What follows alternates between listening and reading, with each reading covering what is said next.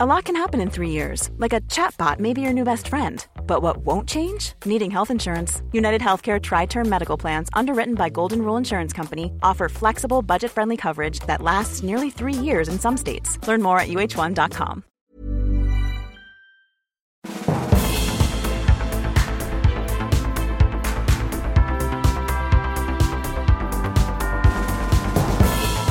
Hello and welcome to the Political Party. In this episode, I'm delighted to be joined by a rare returning guest, Deborah Mattinson from Britain Thinks. And as with last time talking to Deborah, this is just, there's so much detail and analysis in here. It is packed. And this is, this isn't just about why the Tories won, why Labour won. This is about this is about social undercurrents. This is about what the country really thinks, what different parts of the country really think. It's absolutely endlessly wonderful and enlightening and just energizing talking to someone who, who has this insight. It's like a mind reading exercise. It's phenomenal how much she knows about the country and about our behaviours, particularly obviously when it comes to voting. But my word, if anyone listening to this is working on the campaigns for the Labour leadership candidates, you have to. You, there's so much in this that will help you, and I'm sure some of the candidates themselves are listening. eh, Which, firstly, hello, and secondly, this is a they're serving this up as a as a service, really, to the Labour Party. Uh, we talk about the Lib Dems and the Tories and other things as well, but really, this is um, so many lessons in here. This is just absolutely endlessly fascinating. So I'm going to stop waffling. Um, I began by asking Deborah what the top lines of her research were coming out of that election. So, actually, I think the first thing to say, um, and I think it is important to land this, is that what we've been witnessing is quite a long term decline for the Labour Party. So, it wasn't all about what happened in the months or even the years running up to you know 2019 December uh, it, it actually has been happening for quite a long time I think there are a number of things that have been eroding for a while. So, so, so that's the first thing to say. The, the, the things that have been going wrong for a long time are the the party brand, if you like. You know, is this a party for me? Mm. And with a lot of voters, actually, they're looking at it and thinking, no, it's not. And they've been thinking that for quite a while. I mean, you know, one of the things I've done in focus groups is if this party were a person, what kind of person would they be? And uh, one of the things I like to is what would be their their come dine with me dinner that they would cook. Okay, so back in the day when I first started doing work for Labour uh, in the sort of late eighties, it was a pie and a pint. It was very Okay. straightforward. You know, Yeah. it was just what you might eat yourself. Um, it later morphed into not a pie, but sausage en croûte, and not a not a pint, but some kind of you know craft beer that was that was honed in a in a brewery in in Chalk Farm or something. now, it's quinoa. Mm. And, you know, I think that that is telling you something about how a lot of people, particularly traditional Labour Party voters, are looking at the brand. That's been a long time coming. Uh, as has, and, and connected to that is the sort of weakening coalition that, that, that, you know, all political parties depend on a coalition of voters to see them over the wire.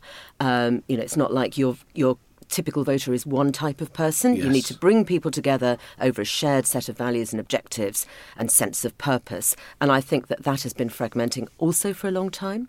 Um, the third thing I think is economic competency. So when I first started working with Labour in the late 80s, it was the biggest problem that Labour faced. Yes. And for Labour to win in 97, even in 97, Labour did not get ahead on the economy. In fact, we're still slightly behind. People forget that. Although later got ahead, and, and that's how Labour came to win again in 2001 and 2005. 2010 was a problem following the financial crisis, and I think that's been a downhill slide back to what you might regard as a natural state of affairs, which is voters struggle to trust Labour with their money. So that's you know that's a long term thing as well. And then the final point is is is weak leadership. The single most important thing in winning an election is having a leader that people like and want to represent them and the country. And Labour hasn't had that for quite a long time now. So, just to take the first point, this this this sense of a long term decline of the Labour brand and its relationship with the public. that is the argument that people like Jeremy Corbyn and people loyal to him are saying as well. Look, this is basically like coastal erosion. This has just been happening. Now, Yeah. is it But they didn't do very much about it Well, or to the- address it, and that's Well, yeah. that's the thing is that that that that could have been challenged. Yes. By a change in behaviour. Now, what they say is, well, look, this basically started under Tony Blair. You know, he lost. He's, we started losing votes back then, and you know, no leader since has been able to stop that. So, in a way, Corbyn's analysis has a grain of truth to it. Well, it does, but what I would say, if if we fast forward to where we are now and what happened in the last few years, you know, the, if you like, the Corbyn period, I think what we saw is a really dramatic acceleration of those long term problems. So rather than doing something to address or try to address those problems, we've seen that, you know, them, them accelerating and getting much, much worse really quite quickly. In terms of the cultural values that, that run underneath not just this election but, but society, uh, of course, the economy is a big one, but there is a sense as well, having read your research, that people don't identify with the Labour Party in, in, in quite a, a broad Yeah. ways, like social values, the Yeah. things that they value. I mean, what are the apart from the economy? What what are the social undercurrents that Yeah. have that have led to this? So, I mean, one of the things that we did after this most recent election was to. So, we interviewed a lot of undecided voters through the campaign, and then we went back to some of those who we knew had been long standing Labour voters who had then voted Tory and asked them why. And I think the first thing to say was that a lot of them felt very sad about that decision and almost felt that they were letting down their forefathers by, by, by doing, you know, I mean, some of the quotes were things like, you know, I come from mining stock. You know, if my grandfather knew that I'd voted Tory, he'd be spinning in his grave. I mean, people were, were really upset about it, but there was a feeling that they had no choice, uh, that, that they were so concerned about what Labour might do to the country um, were Labour to win, that they just felt it was a risk they couldn't take. The jury is now out on what they do next, of course, and that's the $64,000 question. In terms of Labour's manifesto, um, Labour's great at telling itself that in 2017 it had this popular um, set of ideas. Just on 2017, it, are they right when they say that manifesto was popular with the public? The 2017 manifesto? No. no, I mean, most if, if you put a gun to most people's head and say, tell us what was in that manifesto, they wouldn't have a clue. And people don't read manifestos. They have no idea. So- um, what, what, what Labour had going for it in 2017 was an absolutely dreadful Tory leader. Uh, and and actually, you know, Jeremy Corbyn at that point was what not well known to the public as well. So they gave him a bit of benefit of the doubt, really. And this time, um, in terms of Labour's manifesto, now people will not have read the manifesto, but they might have. How, how many of the big policies do you think people knew? Things like nationalising rail, mail, water, and electricity, or the four day week? Uh, most people would perhaps be able to name one or two. Um, what they, there there was really just a sense that there was a lot of stuff, you know, a lot. It was a sort of cornucopia of things being thrown at them, and and it felt very reckless. It felt that that they hadn't been costed properly. That I mean, people were being offered things they didn't know they wanted. People said to me in focus groups. You know, this free Wi Fi thing, what's that all about? Uh, they had literally no idea. Um, and, and I think it was a problem. And it's, you know, I mean, less is more when it comes to a policy offer. I mean, one of the most successful campaigns I've, uh, campaigns I've worked on is the 97 campaign.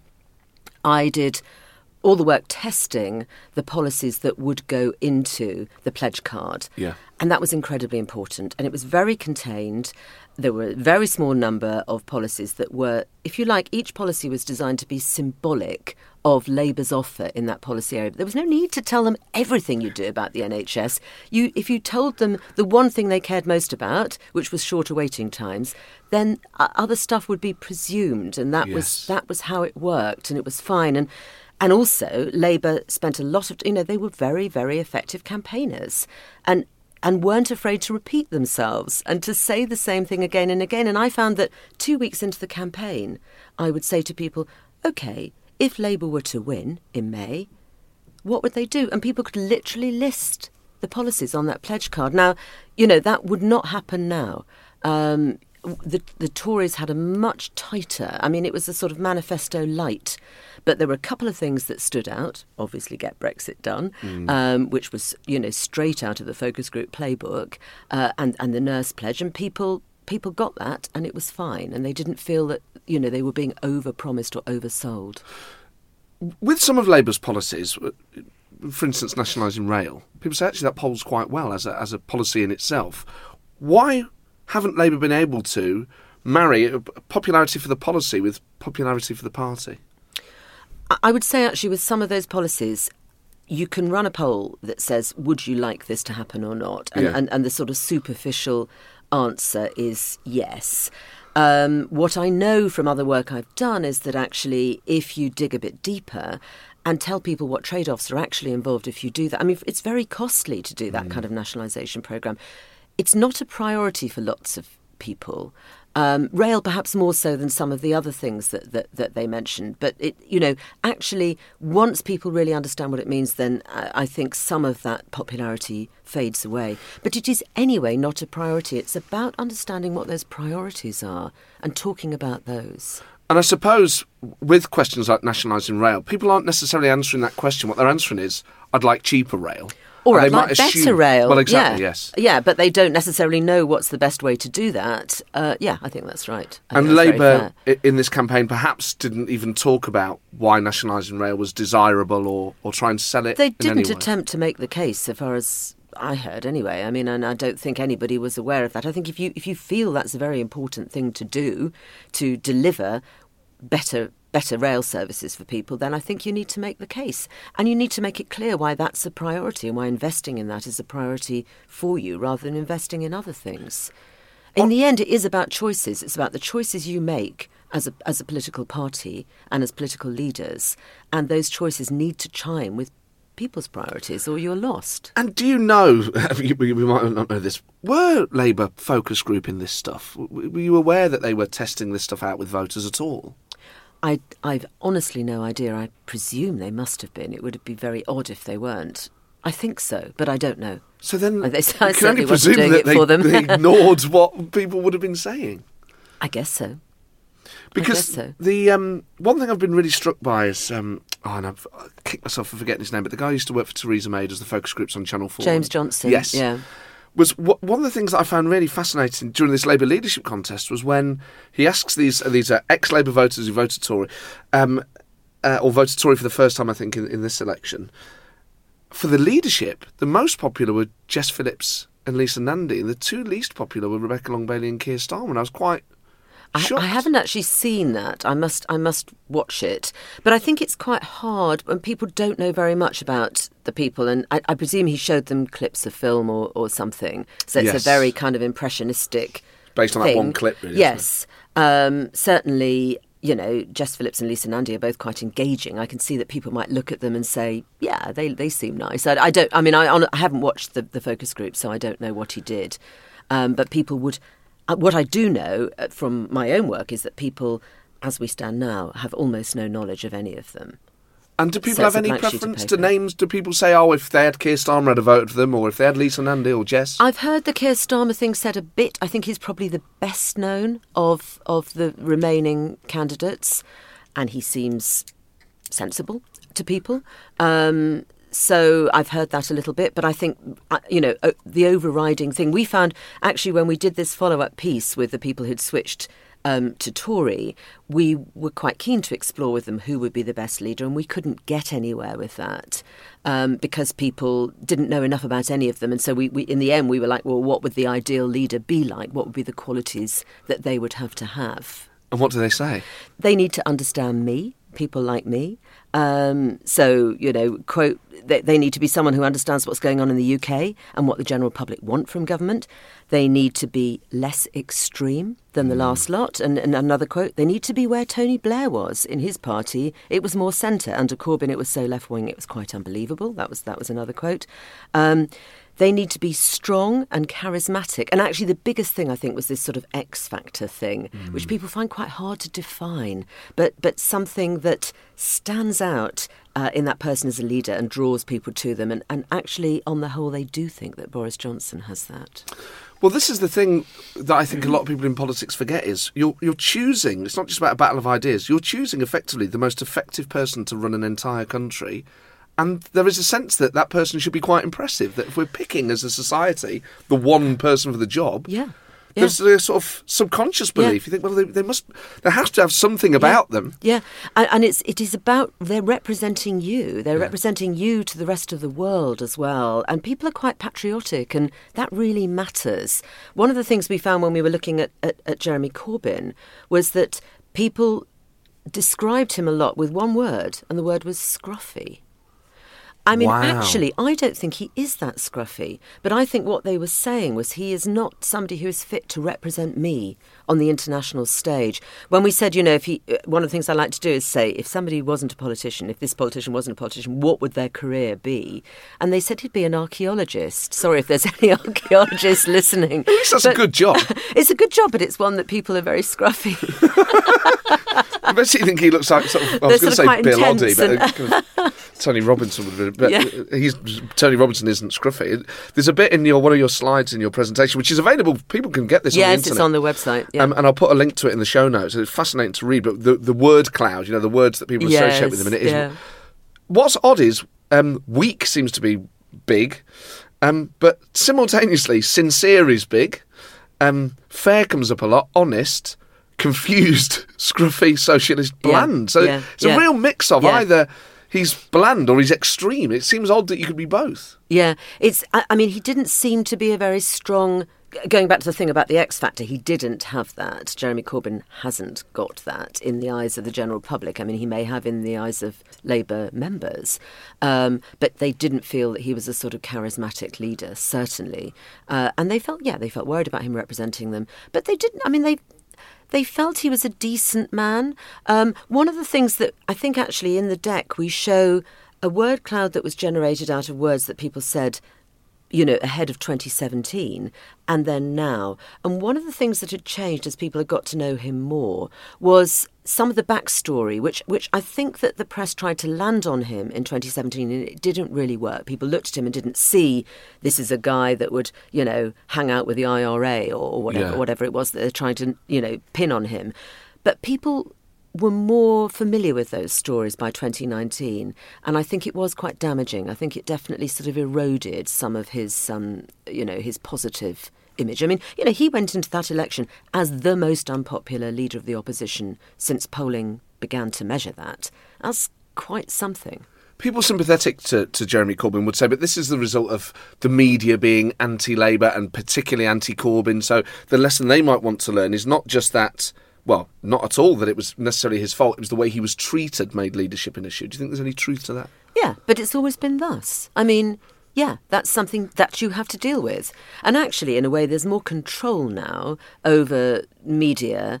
Uh, with with social media and the way that you can use that uh, than there has been in the past. So, yeah, I think of course that's true, but don't use it as an excuse. Deal with it. Um, Rebecca Long Bailey's part of her analysis is that um, the agenda was fine, the policies were okay, the communication was the issue. The idea that actually you could represent the 2019 manifesto in a different way and actually you, you might be able to cut it through. Do you think there's any truth to that? I think you know, as we've already discussed, underlying Labour's problems is this this concern about their economic competence, and I think that whoever did the sums and people do the sums, adding up, you know, journalists will do it for you if you don't do it yourself. It didn't add up, and people could see that, and there was just this sense that there was too much. And I suppose what you could have done would be to pick one or two things, and certainly I would agree that Labour's communications. I mean, one of the things that I think Labour needs to change is simply to be more professional. You know, Labour did not run a professional campaign. Labour's ground organisation was poor. You know, they took people away from seats that they subsequently went on to lose and put them in seats like Uxbridge that they were never going to win. Mad. Golders Green, Um, Finch yeah, Golders Green. Mad, mad, mad, mad. So that was really bad. And and the communications. I mean, I, I agree with her. It was very poor.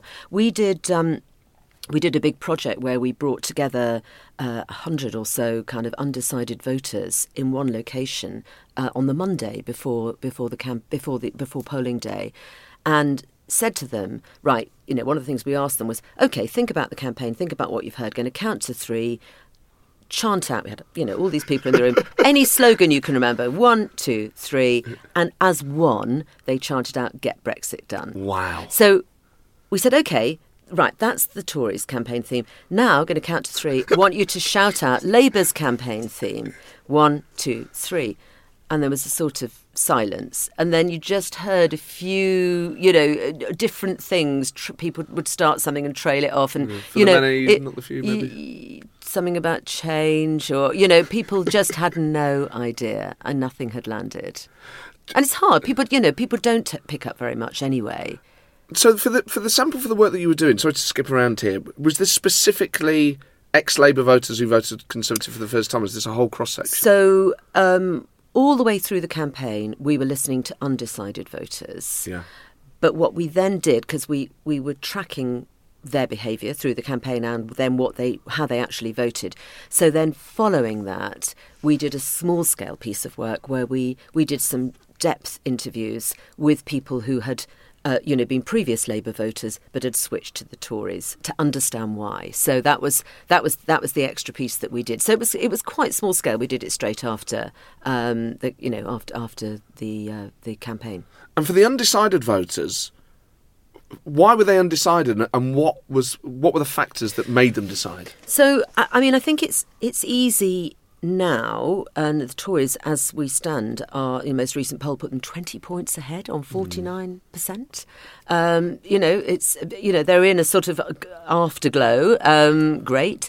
Um, but it's easy to forget that actually, for most of the campaign, a lot of undecided voters were very troubled about what they were going to do and very concerned about the choice in front of them. They felt it was a very important election, um, which is why turnout didn't really drop, but they were agonised. And a lot of people, we know this, took their decision making right up to the wire and said to us, "We've never done this before. I'd normally have decided long before. I'd have gone in knowing, or you know, I might have might have listened a bit to the beginning of the campaign, but I, you know, I made my mind up quite quickly. They didn't know, and and it was summed up for me by by one quote that we got from one person in a focus group who said."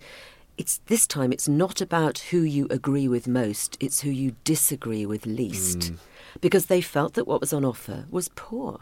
So even though voters think Boris Johnson has the X factor and he has that charismatic um, Yeah. gap between him and Corbyn, still deep concerns about him perhaps as a prime minister. big concerns. And I mean, even with these people who, you know, had voted Tory, going back to them afterwards, we said, why did you? What did you feel? And, you know, yes, he, he is charismatic. Another really important thing, he painted quite a positive vision. They felt that he was sort of upbeat. Whereas they felt that whenever they heard anybody from Labour, inclu- including Corbyn, it was very moany. They spent a lot of time talking about what was wrong and wringing their hands and didn't sort of seem to have a solution. Um, but he, you know, I mean, you might have felt it was oversimplistic, but he, you know, he I- had he had an answer. But they also felt worried about him. And one of the things they said when we said, "What do you hope will happen now?" They said, "Well, you know, I do hope that he will mature a bit in the job, and that he will be more responsible and reliable."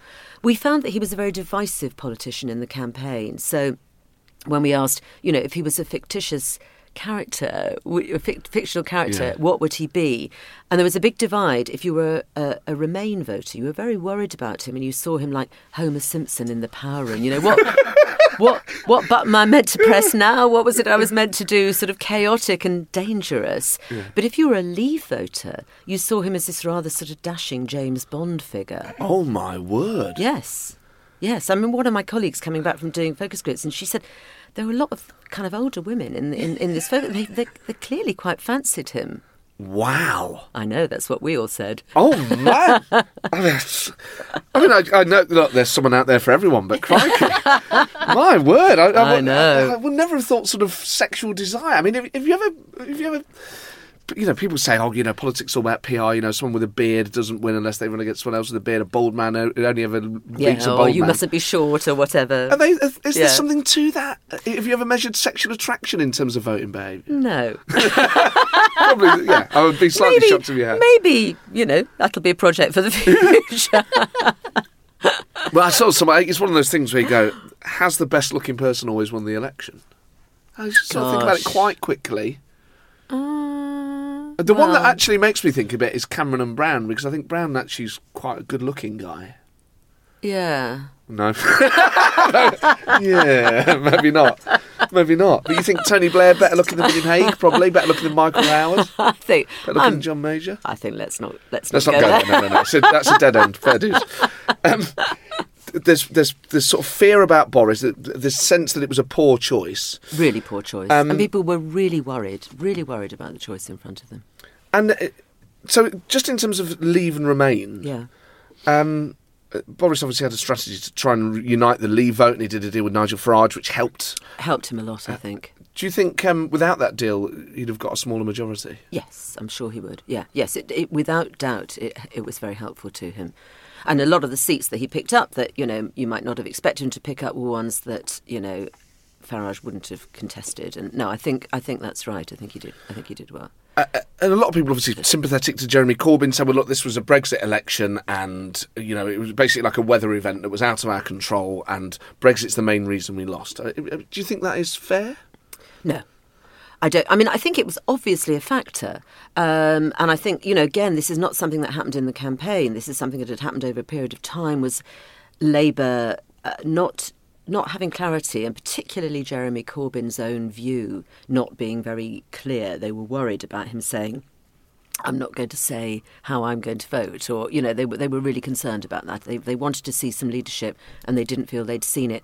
But one of actually one important thing to say, going back to people feeling very concerned about uh, the the choice ahead and what that you know what that meant. The thing that they were most concerned about, though, was ending up with the hung parliament, because what they felt really frustrated about was this sense of stasis, the sense that we were in this, you know, we were locked in this situation where we couldn't, as a country, move forward, and that was what you know the, the Tories' campaign theme get Brexit done, dot, dot, dot, brackets, so we can get on and do those other things. Uh, people were very worried about the opportunity cost, about, you know, I'm worried about crime, I'm worried about health, I'm worried about all these things, and nobody's talking about them.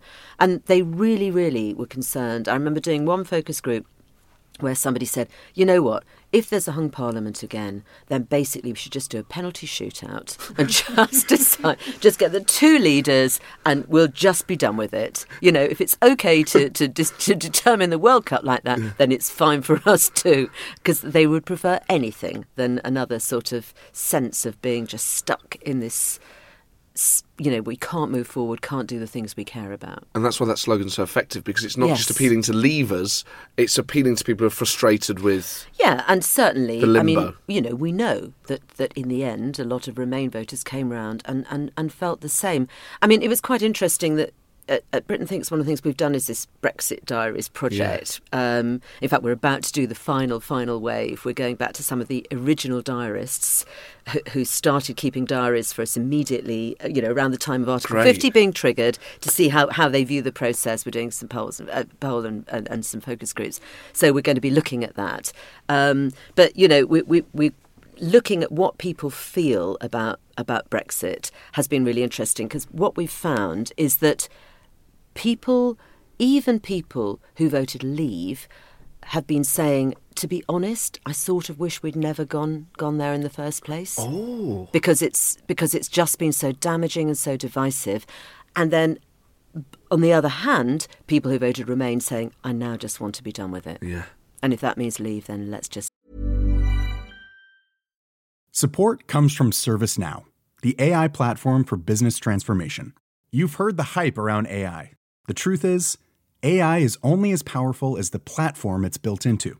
ServiceNow is the platform that puts AI to work for people across your business, removing friction and frustration for your employees, supercharging productivity for your developers, providing intelligent tools for your service agents to make customers happier. All built into a single platform you can use right now. That's why the world works with ServiceNow. Visit servicenow.com slash AI for people to learn more. leave. So for Labour, it, it was obviously difficult for them because Boris Johnson is a Brexiteer. He's selling Brexit. That they won the referendum, so there's a natural majority in the country, slender though it might be, but nevertheless on his side of the argument. For Labour, what would the best poly- policy position have been? Do you think? On Brexit? Yeah. I mean, I suppose in the end they gingerly edged towards perhaps the best that they could have, given what had happened over the last couple of years. I mean, I think things might have been very different if Labour had actively supported Remain actually during the referendum. But I mean, I've no way of proving that. But you know, given how close it was, I my feeling is that if Jeremy Corbyn had been out there and championing the Remain cause, then maybe we'd never have got into this situation in the first place. But we don't know. That's speculation. So Labour's best bet really was to have a second referendum policy, but maybe they should have shouted. By about the time more. they got to where they got to, I don't think there was very much else that they could do. Yeah. and maybe it was it was it's not just um, the ambiguity about it, but the fact they left it so late was probably fatal. Yes, I think so. I think I think the fact that it took so long to broker the internal agreement to get them to the place that they got, that they lost a lot of time. And I think that was a problem. I, I mean, just one thing, just, I mean, I'm going back, I'm slightly repeating myself here, but I think it is just worth stressing, though, the problems in those red wall seats were not caused by Brexit. Mm. Brexit shone a light on problems that already existed, I think. And I think it's just really important not to forget that. So there were, you know, these problems were already there. And problems such as a, a, a patriotic disconnect between Labour and these people, a yeah, cultural the, cult- the cultural disconnect, the feeling that um, you know, back to the quinoa thing. I mean, this this was the quinoa thing came out of some focus groups that I ran in Crewe actually a couple of years ago, and people said, you know, Labour used to be the party of the working man. You know, now it's the party of people living in Islington, um, you know, living in sort of posh houses um, who eat quinoa. but Tony Blair was seen a bit like that. Yeah, I mean, it still able- he, st- he was still able to win. Yeah, I mean, it, it, but it, it started there. And I mean, you know, I think you could say that the Labour government didn't do enough to recognise those problems when they were, you know, they were coming quite slowly down the track, but they were there. Um, and I think maybe Labour didn't do enough. Um, and that's the whole thing, you know, it's about, about the structural economy of our country. It's about the feeling that, that London gets so much and other places get so little. It's about infrastructure and connection. It's lots of things. Is it also about social values? Is, are these places, even though they were Labour for things like jobs and wages, actually uh, some of the undercurrents are, are quite small seat quite, con- conservative? quite conservative. And, you know, a, a lot of those seats have relatively older populations, partly, but of course it's connected to the economy because, you know, your kids or your grandkids have had to leave the constituency that they were born in because they couldn't get a job there. So, it, you know, it, it does all join up in the end. And one of the things in your research is that age is probably the biggest. It's the biggest thing, and of course, it, it's age and education, and the two correlate because the younger you are, the more likely you are to be highly educated. Um, and and what we don't know now, there was always a presumption. I mean, Labour has always done well with younger people, but the presumption was that you know once once those younger people got older, got their own property, got their own family, they started to move towards the Tories. Of course, that's not happening now. People aren't mm. able to buy their own homes. So it, you know, it's it's going to be interesting to see what happens in the future with that. Because Thirty-nine was the age at the last election at which you became more likely to vote Tory. so the crossover age. Thirty-nine. And- it was forty-seven actually, so it's come down a little bit. When was it? Forty-seven. It was forty-seven in 2017. So even in two years, Well, that I mean, bear in mind, you know, in 2017, um, it was a hung parliament. Yeah. By 2019, you have I don't know that it qualifies as a landslide because I, in my book that means you have to have a majority of more than 100. But I mean, Yeah. I don't know what I don't. There's a formal definition of this, but but you know, I mean, certainly they did well. So, the, but that dramatic drop in the in the in the crossover age from 47 in 2017 to to 39 in in, Yeah. in, in 2019. It says something, doesn't it? Yeah, I mean, is, is that a trend now? I mean, next time is that going to become even lower? I mean, who knows? I suppose. Who knows? I mean, that is that. You know, what what happens next? I think is is really curious, and you know, But looking back to say 2015, 2010, 2005, and, and back, is that is that a trend that the crossover age is getting younger, or has it been volatile throughout history? Uh, the crossover age had got older, um, I think, and then has become younger again. Okay. So it's so it's it's moved around a little bit.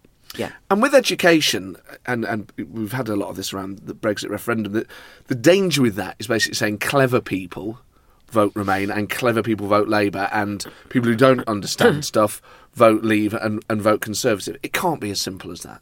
No, it isn't. And I mean, it's, you know, obviously, uh, you know, a, a young person in their 20s now who happens to have a degree is not necessarily cleverer than an older person who worked as a miner, or of Yes, course that is they're very not. true, yes. I mean, nobody's going to say that. But there is something about a set of values that uh, you know, that, that definitely are attributed to younger people. It's urban as well, it's people living in cities.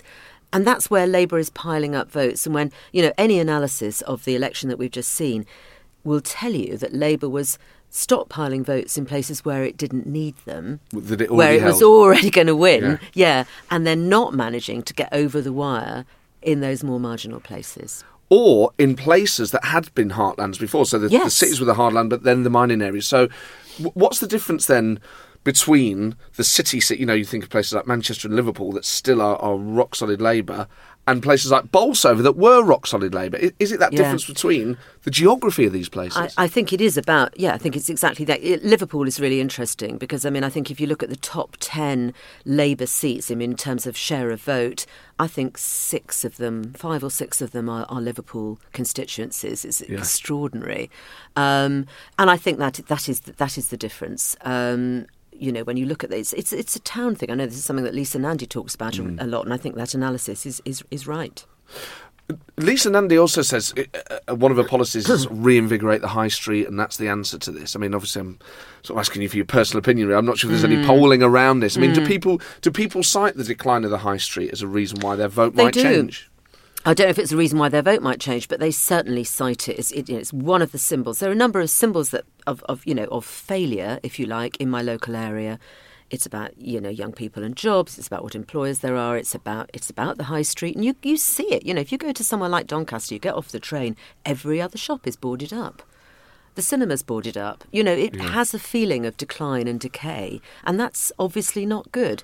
So you know, yeah, that, then- that does make a difference. But then they're not blaming the people who've been in government for the last ten years for it, which is interesting. Well, is that what they're doing, or is it simply that when they looked at the choice, they felt that, and as I've said before, it was a sort of, it was a difficult choice of people. They didn't like what was on offer either way very much, but maybe they felt that it would just be a bit better with that lot than that lot, that there was a bit more chance of sort of getting getting through it. But this, I mean, I think a lot of these are, are these are the questions that we're going to be very preoccupied with as you know, in, in the, the long run up to the next election, and it will be a long run up. Um, and that's, you know, I mean, can I plug my book a little Of bit? Of course, oh, we, we're going to absolutely talk about the book. Uh, Fear not, that was going to be. Uh, So, but I think it, it really does relate to this because basically those red wall seats and what is going to happen is something that I want to really focus on. So that's what that's what my book is going to be about, and I'm going to be going into some of those constituencies, listening to people, sort of moving in with them, if you like, spending time with them, shadowing them on their day, understanding where they are, and what I, wa- I you know I want to really get a sense of who those voters are, why they switched, and you know what the Tories have to do to keep them, and what Labour has to do to win them back. so the book is specifically about these red walls. It's specifically about the red wall. It's going to be called Beyond the Red Wall. And uh, are there particular profiles of people you already have in mind that you want to? Is it going to be like single white men, that sort of thing? Or Well, yeah, it's it funny. The single white men thing is a bit odd. Uh, sort of Workington man. I, I, I mean, suppose, yeah, it? that, that that was the Workington man thing, wasn't it? And I don't know why he was single, but I mean, it, Well, it, maybe we do know why he's single. I don't know, um, but I think it. I, what I want to do is get typical voters and, and really focus on people who were, if you like, long-standing Labour voters who switched to understand that. Um, so in e- I mean, I'm going to go certainly into three constituencies, maybe more. I haven't got very much time, but I'm going to do as much as I've got time to do. Um, and uh, you know kind of really understand um, where those voters are at and use that to try to predict what might happen next. With some of Labour's messaging and the, and the slogans they choose and the language they choose, they tried to sort of transplant Bernie Sanders language into the campaign, and, and since talking about millionaires and billionaires, does that resonate with people in red wall seats? Um, I don't know that it does, to be honest. I think I think it's always a bit difficult to make it so you know people are aspirational i mean obviously people know you know nobody not many people are aspirational about being billionaires or, in fairness um, and people want to see fair opportunity and you know that, that rich people pay taxes and so on but i think a sort of bash the rich policy has never worked very well for labour no So the the class war elements that were kind of in some of the, maybe some of the outriders more than some of the key figures, but you did say, I remember seeing Shami Chakrabarti on the telly saying, you know, these posh boys, the Eton posh boys, for well, me, given I- that those Red Wall voters chose in the end an Eton posh boy over Labour's own man, I think speaks volumes. Actually, because I never. Um, I grew up in a council house and a single parent family on benefits in the 1980s. And that's what made me Labour, thinking that the world was unfair. But I was never, it would just never be part of my mindset or conversation to be like annoyed at millionaires or billionaires. It wasn't that I wanted to like drag people down. I was Yeah. like, I just wanted to get on. Yeah, I think And I wanted a fair crack of the whip. exactly. I think that's what pe- people want. You know, more of a level playing field. Um, they want to see investment going into the places they live, as, as as we've already said. They want their kids and their grandkids to have opportunity, but they don't necessarily believe that they're going to get that, you know, at somebody else's expense. Um, and they're not, you know, they don't wake up in the morning and think, let's, you know, let's get rid of a few, let's take out a few billionaires. That's just not how they think. Twitter and, and social media have the potential to play a huge part in these things. But actually, it seems that there's a great disconnect between what people presume is public opinion based on what they say specifically on, on Twitter and actually what the, what the British public think. Did any of the respondents mention social media in any way, and was it a positive or a negative influence on their vote? They definitely did. Um, I think Facebook in particular, particularly with older voters, and you know, don't forget how important those older voters are. There are lots of them, and Yeah. they turn out to vote. Um, Facebook was very important, but I think what we found was that uh, it's a lot of confirmation bias. Actually, um, people tend to tune in, and the way that the algorithms work, obviously, is people are served stuff that already fits with things that they believe. So I don't know to what extent it changed people's minds. And what about the tone of the two parties? Did, did people say, well, some of their supporters are very aggressive, and that's kind of put me off, or, or was that was that just the sort of thing I notice, being an obsessive? I think that's the sort of thing you notice. I mean, I think it's, I think it is worth just you know what we've found, and Lord Ashcroft did this very helpful weekly poll tracking what people had picked up, and the winner every week we looked at what people had picked up from the campaign was nothing. I mean, basically, week after week, you know, four out of ten of us were saying, "Nah, not seen anything at all." Wow. Um, so you know, and then when you ask them what they did see, the things that they had picked up mainly were the missteps. The you know, so they Jacob Rees-Mogg and the Grenfell thing, for So that instance, really was cut something that cut through. I mean, cut through at quite a low level. It was like I can't remember now, six percent or something said they'd spotted that.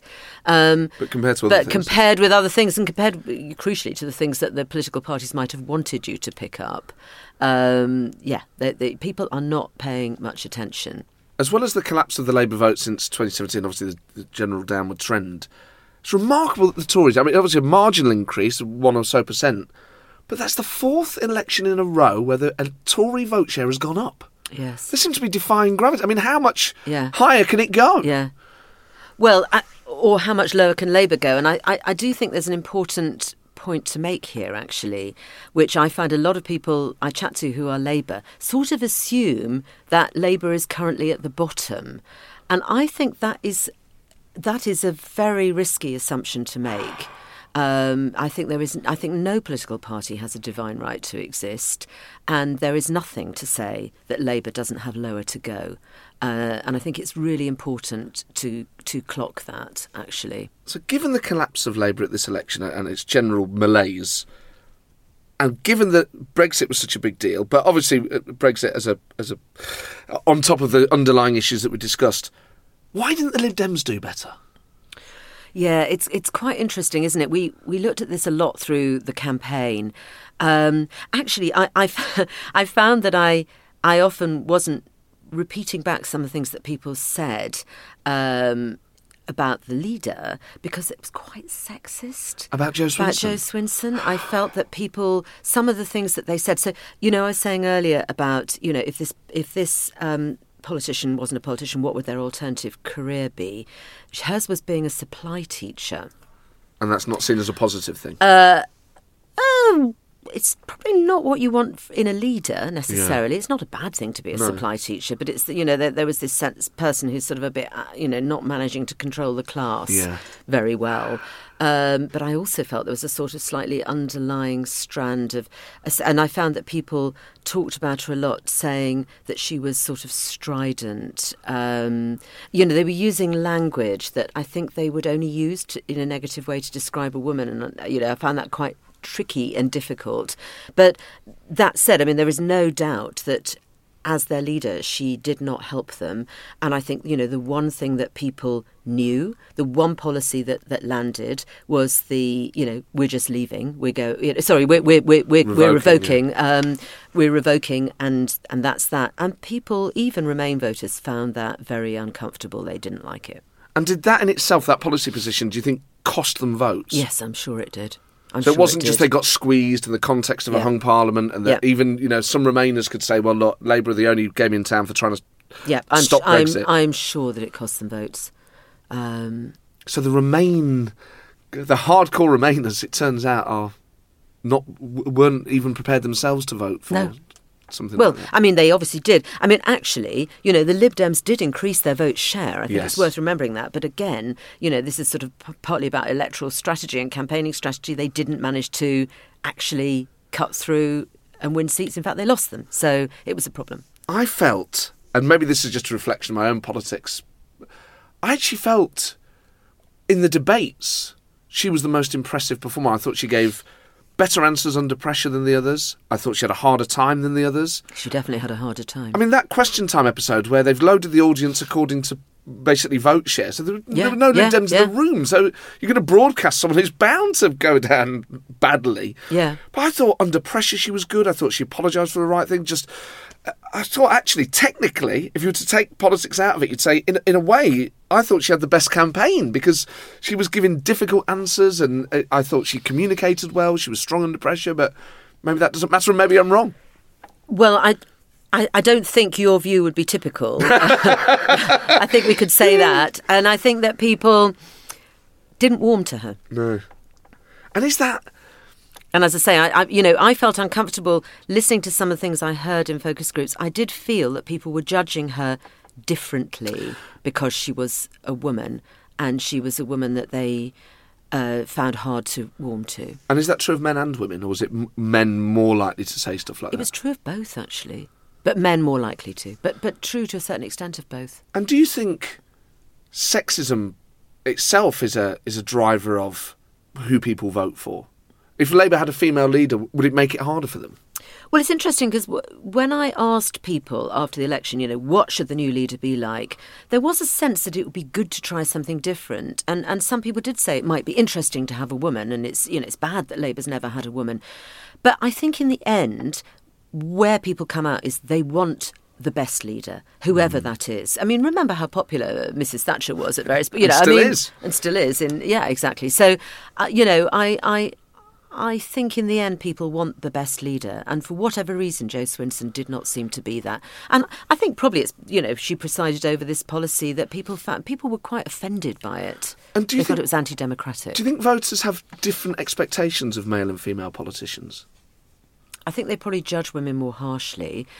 Uh, they certainly judge women more on their appearance. But then, you know, going back to what I was saying about Jeremy Corbyn, I mean, he he was often criticised as being scruffy. I don't think he was particularly, but they felt that he was. They maybe that... maybe he's not scruffy now. Maybe it's the old pictures. Well, no, I think that's right. It's, it, exactly. I think there was a sense in the early days, um, you know, in the first PMQs where he wore his oatmeal suit and so on. um, yeah, but uh, and I think those, you know, you, you have to sort of hit the ground running. I think as a leader. So. Um, for Labour's next leader, whoever that might be, and if, on the day that we record this, Keir Starmer is apparently the favourite. Yep. We know that these things can be volatile. Yep. We know that the complexion of the Labour Party actually might mean that Rebecca Long Bailey does better than people think, or who knows? Yep. And Lisa yep. Nandy's a strong candidate. Um, I mean, do you, uh, by all means, decline to answer, but do you, do you have a sense of which one of those candidates would, would fare better for Labour in a future election? I mean, I'm happy to answer and to say that I genuinely you know, I think the jury is still out a little bit. Hmm. Um, it'll be interesting because, of course, it's not like a general election, so the postal votes will go out ahead of the closing day, but which which they do in a general election. But then, still, the majority of people vote right at the end on the day. Some people do, but actually, I, I suspect that most Labour Party members will vote as soon as they get their, um, you know, their voting slip through the post or or, or, or by email.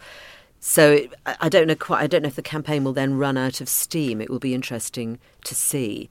But there's actually not that long to go on that basis.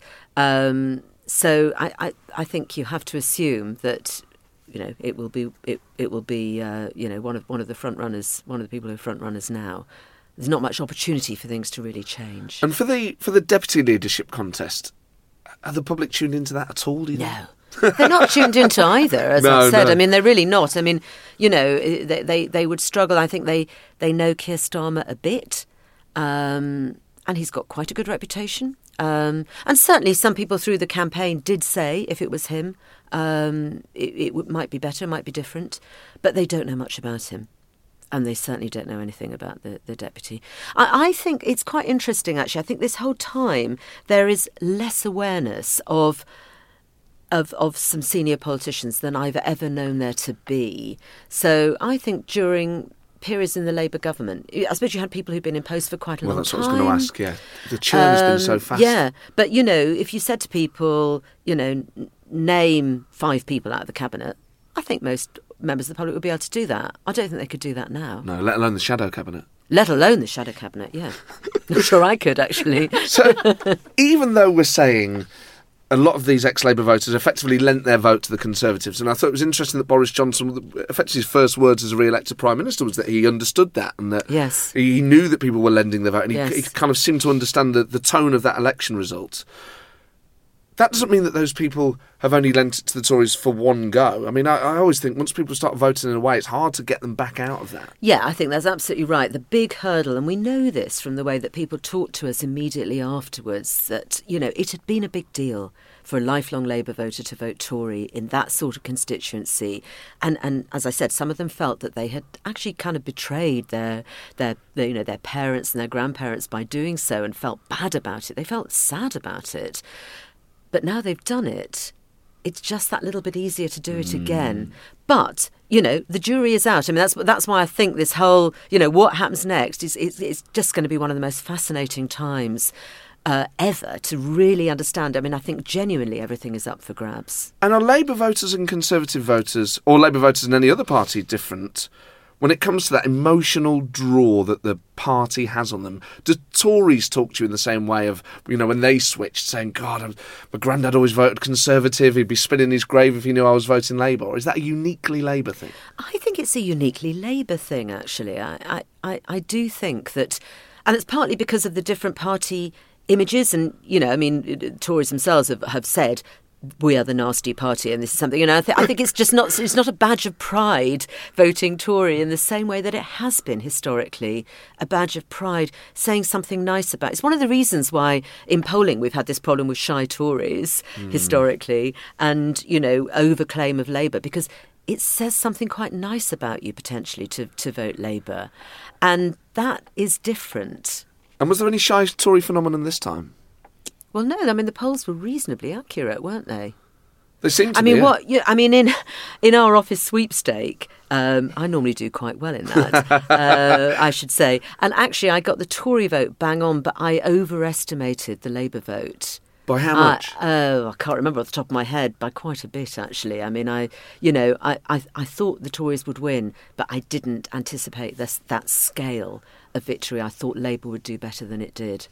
So the book, uh, Beyond the Red Wall, Yep. will be out. When can people buy it? It's going to be out uh, for, t- t- for for conference season, so September. Oh, haven't great. Got, haven't got actu- actual publication date yet, but. and you're going to be doing book signings and things down in, I don't know where the Labour Yeah, conference I, I don't either, but wherever it is, I'll be there, and and the Tories as well, I guess. Yeah, yeah. And, and that work, as you say, you're going to follow a few people, but but in in real detail. So it's more uh, qualitative research. Yes, it's going to be qualitative research. I mean, I'll be looking as well at, at, at quantitative data that's available, but but really, I'm interested in kind of really getting under the skin of those voters, really understanding them, what their motivations are. I want to kind of understand, you know, are we really dealing with new tribes in politics um, or not? Uh, uh, just the things we've been talking about now. You know, are, are these people, how comfortable do they feel now they've taken that decision to stick with that decision? What would they need to see from Boris Johnson and his government? And, you know, we've yet to know what that might look like. I guess we're going to find out once we've got this Brexit day out of the way, and then we'll, we will find out. But, you know, is that going to gel? And what does the new leader, whoever it is, have to do? This is so exciting. It is very exciting. It's fascinating what happens now. And it is interesting, and I think, is this just a reflection of my own politics? But oddly, Labour have just been thrashed. People seem to be talking more about Labour than they are the Tories. There's just, if people are talking about it at all, but even amongst politicos, what's happening in Labour is actually more interesting. I suppose perhaps because it's in an existential Well, crisis. I, I also well, I think it's also because we've been in this rather weird period, haven't we, running up to Brexit Day, where nothing much has happened, but we're going to get a reshuffle um, Yeah. on February the fourteenth, Valentine's Day Valentine's massacre. Day. Oh my word! Some broken hearts that night. or something. Yeah. so so that's going to. I I assume that things are going to suddenly, you know, become more interesting on the Tory side as well. I don't know, but yes, I mean, the La- the Labour con- the Labour contest is interesting to politicos, as you say. As I said, it's not that interesting to the wider public. I'm sorry, but it just isn't. Um, they're just not really noticing it very much. So there's a sense that you haven't heard much from Labour. But your book, of course, appeals to all, all classes, all ages. Every- Everybody, everyone should everybody should rush out and buy it. Uh, Yes. but when it's out, we shall we shall um, uh, we should auction off a signed copy or something. For, yeah, very for a happy lucky, for, a, to. for a lucky winner. Very but, um, happy to. Deborah, thank you so much for coming back in Great and giving us the, the, the benefit of your, your genius. Well, Well, good luck with great pleasure anyway. Thank you very Cheers. much. Oh my god! I mean, I just, I almost want when, and I cannot wait to read that book Beyond the Red Wall. And when it comes out, we will promote it on here so that you, we'll put a link up so that you can find uh, where to buy it. I almost wanted, I really wanted her to say, "Oh, if you're that interested, you could sort of come along if you like." But I, I was too sad to go.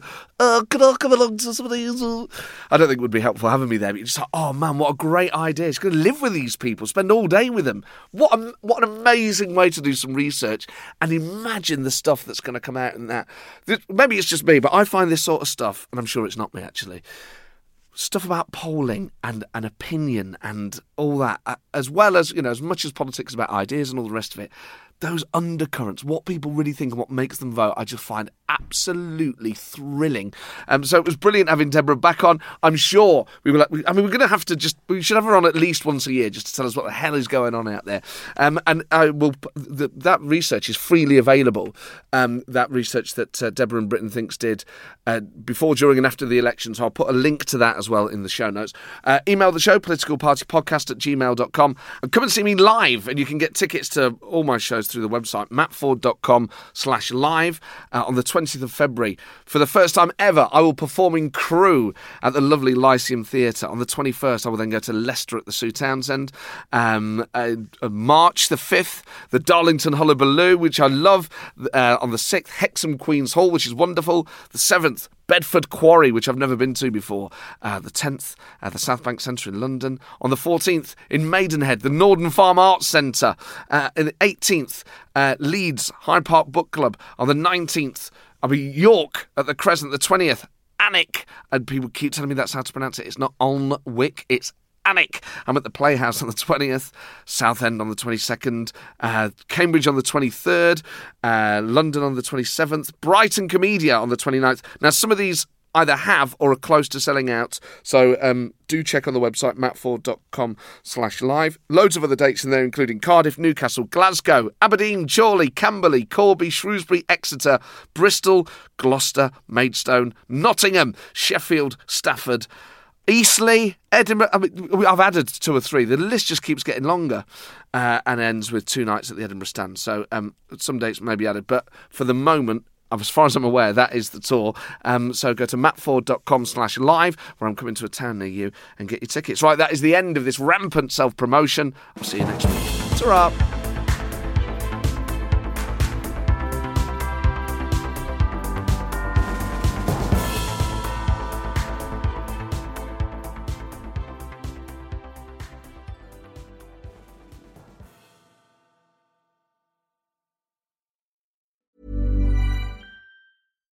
Support comes from ServiceNow, the AI platform for business transformation.